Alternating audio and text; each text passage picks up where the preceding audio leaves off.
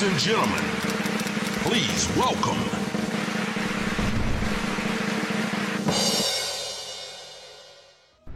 Καλώ όρισε, Χρήστο. Στην υγειά μας, ρε παιδιά. Στην υγειά σου, στην υγεία της Μπέμπας που είναι Στην και υγεία αυτή στην της παρέα Μπέμπας, μας. ναι, ναι. Και πολύ χαιρόμαστε που σας έχουμε κοντά μας, Χρήστο. Και εγώ χαίρομαι πάρα πολύ που είμαι μαζί σας. Τι ωραίοι που είστε, ρε παιδιά. Ευχαριστώ. Πες μας, Ρε Χρήστο, ανέβασε μας λίγο. Με αυτόν έχουμε και μια πολύ ιδιαίτερη σχέση. Αλλά και εσένα σε αγαπώ και σε εκτιμώ πάρα πολύ. και ευχαριστώ, χαίρομαι Χρήστο. πάρα πολύ. Βλέπω τις εκπομπές σας, βέβαια.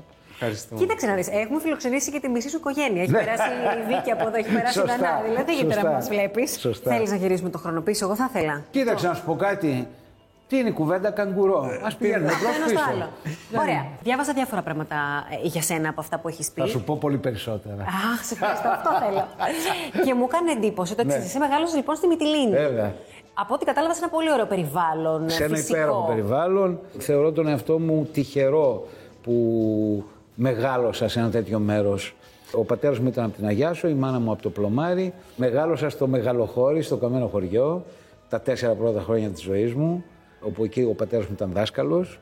Μετά κατεβήκαμε στο Πλωμάρι, Και μετά στο στην πατρικό Αθήνα. μας σπίτι και μετά στην Αθήνα, που έκανε μεγάλη χαρά τότε.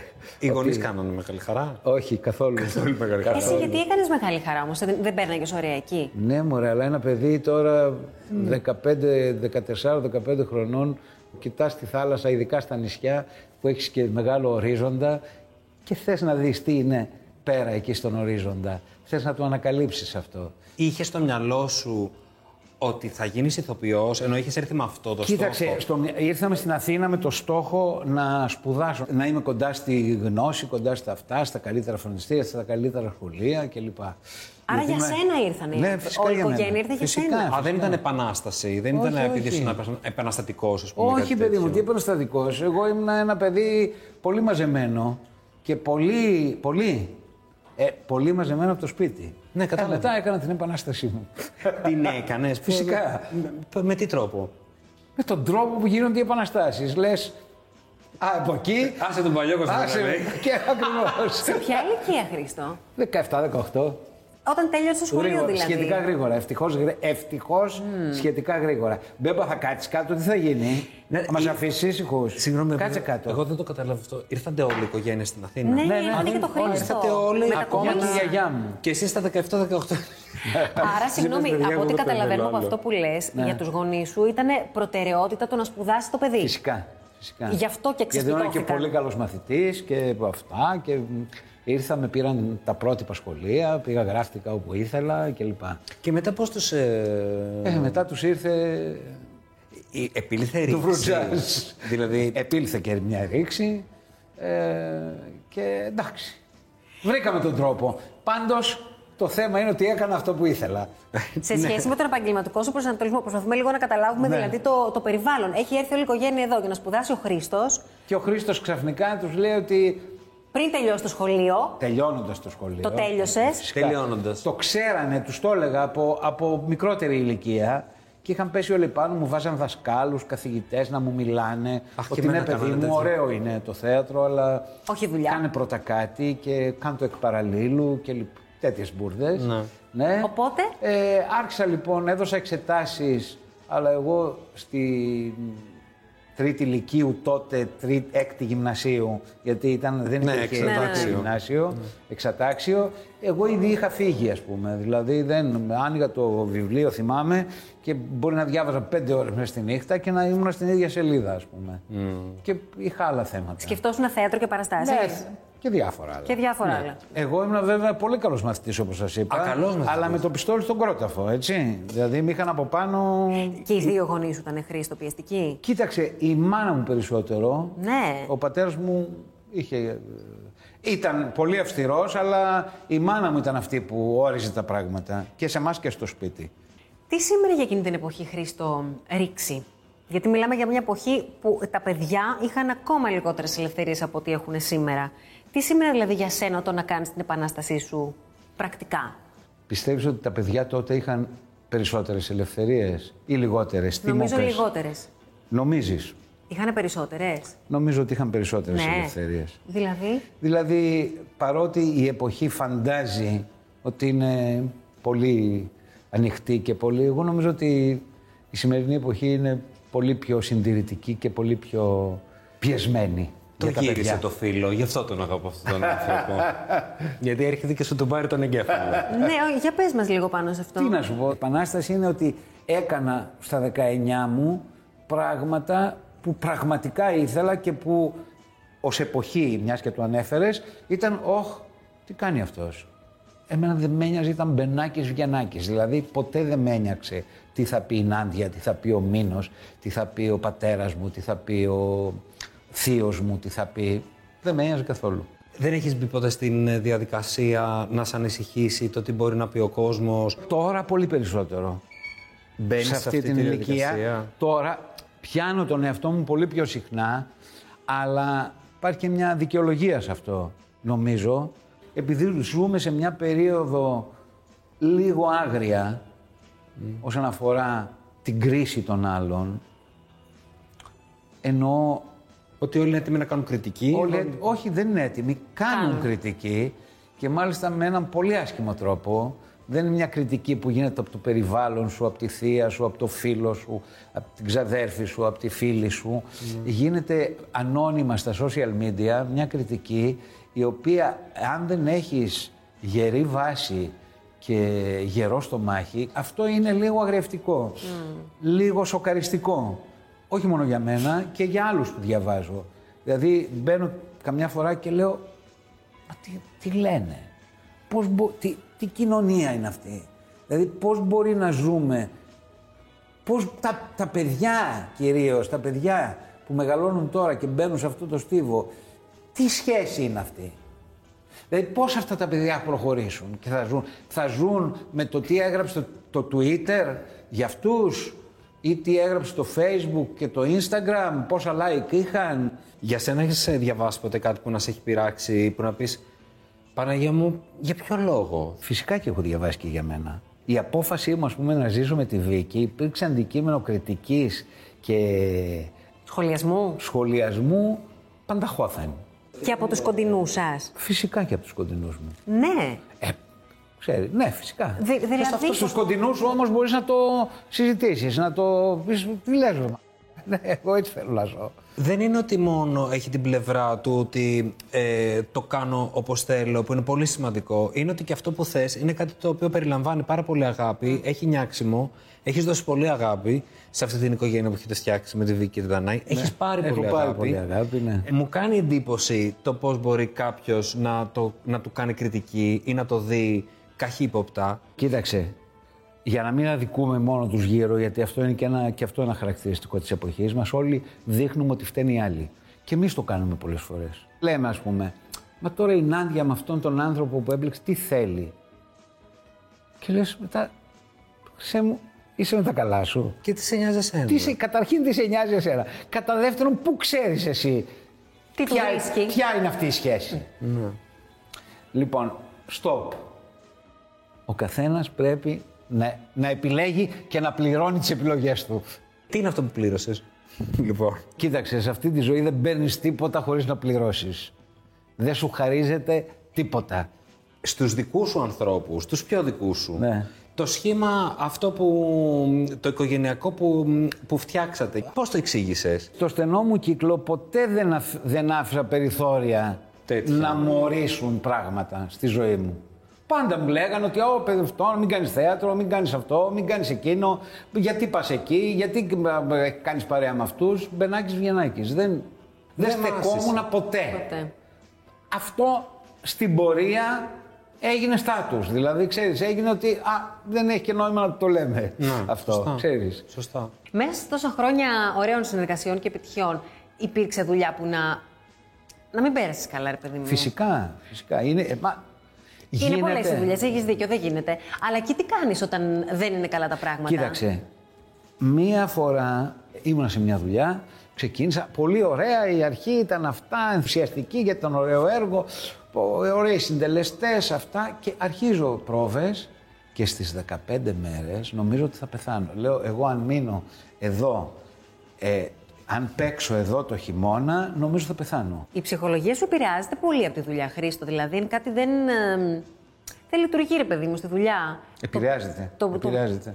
το, μεταφέρεις Παλιά και μετά. τουλάχιστον επηρεαζόταν πάρα πολύ περισσότερο και πολύ πιο έντονα. Τι άλλο είναι αυτό που μπορεί να σε επηρεάσει, να σου χαλάσει τη διάθεση; Η έπαρση. Η αλαζονία. Η αμετροέπεια. Που είναι κάτι που το συναντάμε πολύ συχνά στη δουλειά μας. Το βλέπεις συχνά; Ε, δεν το βλέπεις εσύ; Εγώ τι. Ναι, αλλά κοίταξε τώρα, το επειδή, αποφεύγεις. επειδή λες κάποιες λέξεις πολύ, που έχουν πολύ συγκεκριμένη δύναμη, Ναι. βλέπουμε όμως, νομίζω, ότι το τελευταίο διάστημα κάπως αυτό αρχίζει λίγο να... Οι άνθρωποι δηλαδή που, που το είχαν πολύ στη ζωή τους, κάπως να έχουν βγει στη σέντρα λόγω Έτσι αυτού του- πιστεύεις; Ναι, το πιστεύω. Μπράβο σου. Όχι, δεν το πιστεύεις Μακάρι, εσύ. μακάρι. Νομ- νομ- έχω την αίσθηση, Χρήστο, ότι κάπως έχει ανοίξει αυτή η κουβέντα του Η ότι... δεν- φύση του ανθρώπου δεν αλλάζει. Ενώ πάντα θα υπάρχουν άνθρωποι αμετροεπείς, Πάντα. αλαζόνες. Ε, Πάντα θα υπάρχει αυτό. Δεν Άλλο- αλλάζει αυτό. άλλο αυτό και θα άλλο- βρει άλλο τρόπο και άλλο δρόμο να εκφραστεί. Μπορεί να είσαι αλαζόνας, αλλά αν έχουν μπει κάποια όρια σε ένα πλαίσιο επαγγελματικό, μπορεί να μην το αφήσεις τόσο πολύ να φανεί και να επηρεάσει τους γύρω σου. Αυτό εννοώ. Θα σου πω το εξής. Αλαζονία, αμετροέπεια και όλα αυτά που είπαμε δεν τα συναντάς μόνο σε αυτά τα πρόσωπα στα οποία μου αναφέρεσαι τώρα με την παρατήρησή σου. Τα συναντάς και σε παιδάκια μικρά που δεν έχουν κάνει τίποτα στη, στο θέατρο.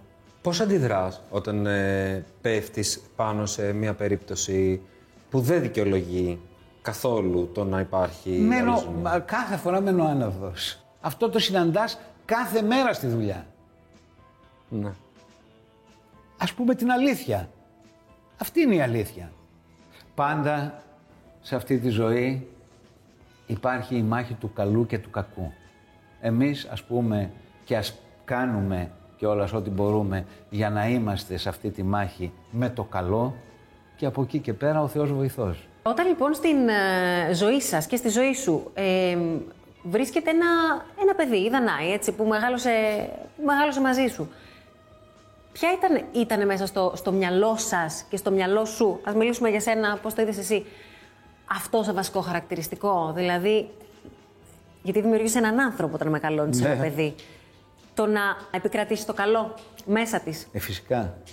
Εννοείται. Πώς γίνεται αυτό, Χρήστο; Δεν υπάρχει... Δεν υπάρχει, δεν μπορώ να σου πω τίποτα σε αυτό. Δεν είσαι εσύ το παράδειγμα με έναν τρόπο και ο Όχι, τρόπος που Δεν θέλω να είμαι παράδειγμα για κανέναν. Εννοώ όμως- Γιατί έχω πάρα πολύ κακές στιγμές, έχω πάρα πολύ Ναι, αλλά έχεις και πάρα πολύ περίεργες καλές. στιγμές, ναι. Και έχω και, ε, δεν δεν θέλω, είναι πολύ μεγάλο βάρος να αισθάνεσαι ότι, α, για το παιδί σου ακόμα πολύ μεγαλύτερο βάρος, να αισθάνεσαι ότι είσαι το παράδειγμα. Φυσικά, το παιδί, αυτό που βλέπει, Ναι. αυτό, με αυτό πορεύεται. Ο μόνος λοιπόν τρόπος κατά τη γνώμη μου είναι να μπορείς να ακούσεις και να σε ακούσει. Να μπορείς να κουβεντιάσεις. Να μπορείς να αντιληφθείς, να μπορείς να καταλάβεις, να μπαίνεις στη θέση της, να μπαίνει και αυτή στη θέση σου, να της μάθεις, αν μπορούμε να το πούμε αυτό, να μπαίνει στη θέση του άλλου.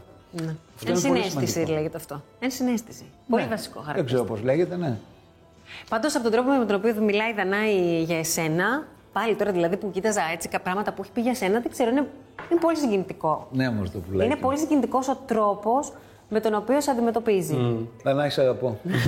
Δυσκολίες περάσατε μεταξύ σας; φυσικά, φυσικά. Πού δυσκολεύτηκες περισσότερο; Στην εφηβεία της. Ναι. Απ' τη- δηλαδή, από τα, απ' τα 15 και μετά μέχρι να πάρει την απόφαση τι θα κάνει με το θέατρο τότε, θυμάσαι κιόλας, εσύ τα έζησες από κοντά, έδωσε εξετάσεις και την κόψανε στο εθνικό και περάσαμε με κλάματα, αυτά, γινόταν της τρελής. Εκεί γιατί πιστεύεις ότι ζορίστηκες; Ε, ζορίστηκα γιατί δεν ήξερα πώς να το χειριστώ. Χρήστο νιώθεις ότι τελικά έκανες τα όνειρά σου πραγματικότητα; Έζησα μέχρι τώρα τη ζωή μου με αυτό που αγαπώ.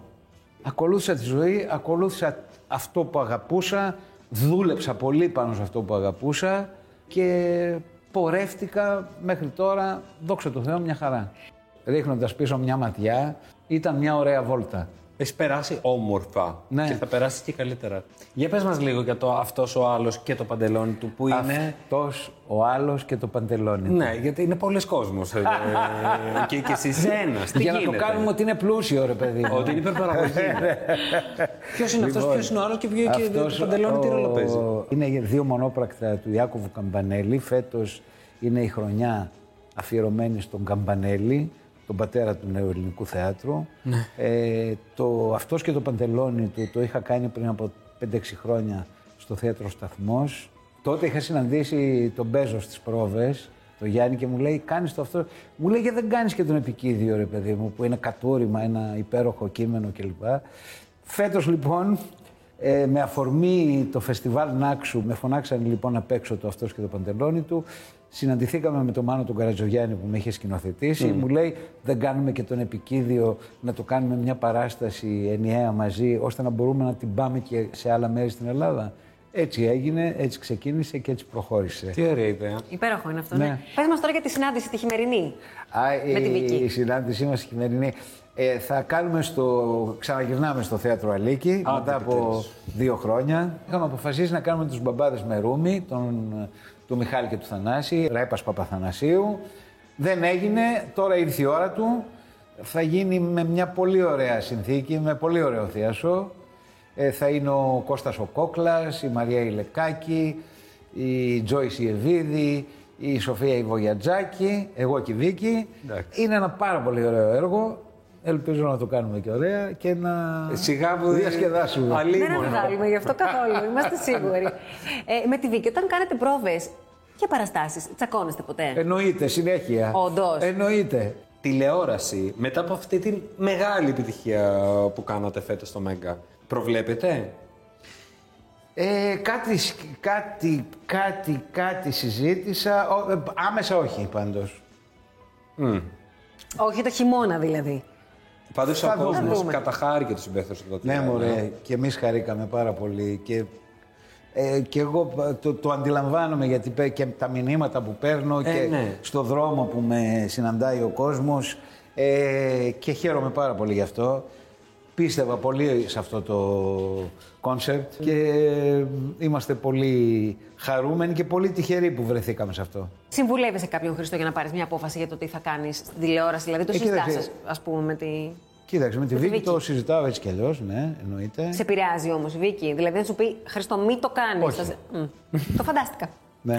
Η Δανάη. Με επηρεάζει, αλλά τε- τελικά κάνω αυτό που θέλω. Η Δανάη ίσως λίγο πιο πολύ. Σε επηρεάζει. Ναι. Σε ευχαριστούμε πάρα πολύ που Και εγώ ρε ήσουν παιδιά, εδώ. χάρηκα πολύ που σας συνάντησα επίσημα. Επισήμως. Στον DOT. Θα παίξουμε όμως κιόλας Χριστό. Ε. Έχουμε Ε, και παιχνίδι, το ξέρεις τώρα. Ε, θα μας σας παρακολουθείς. παρακαλώ. Ε, ναι. Σας παρακαλώ.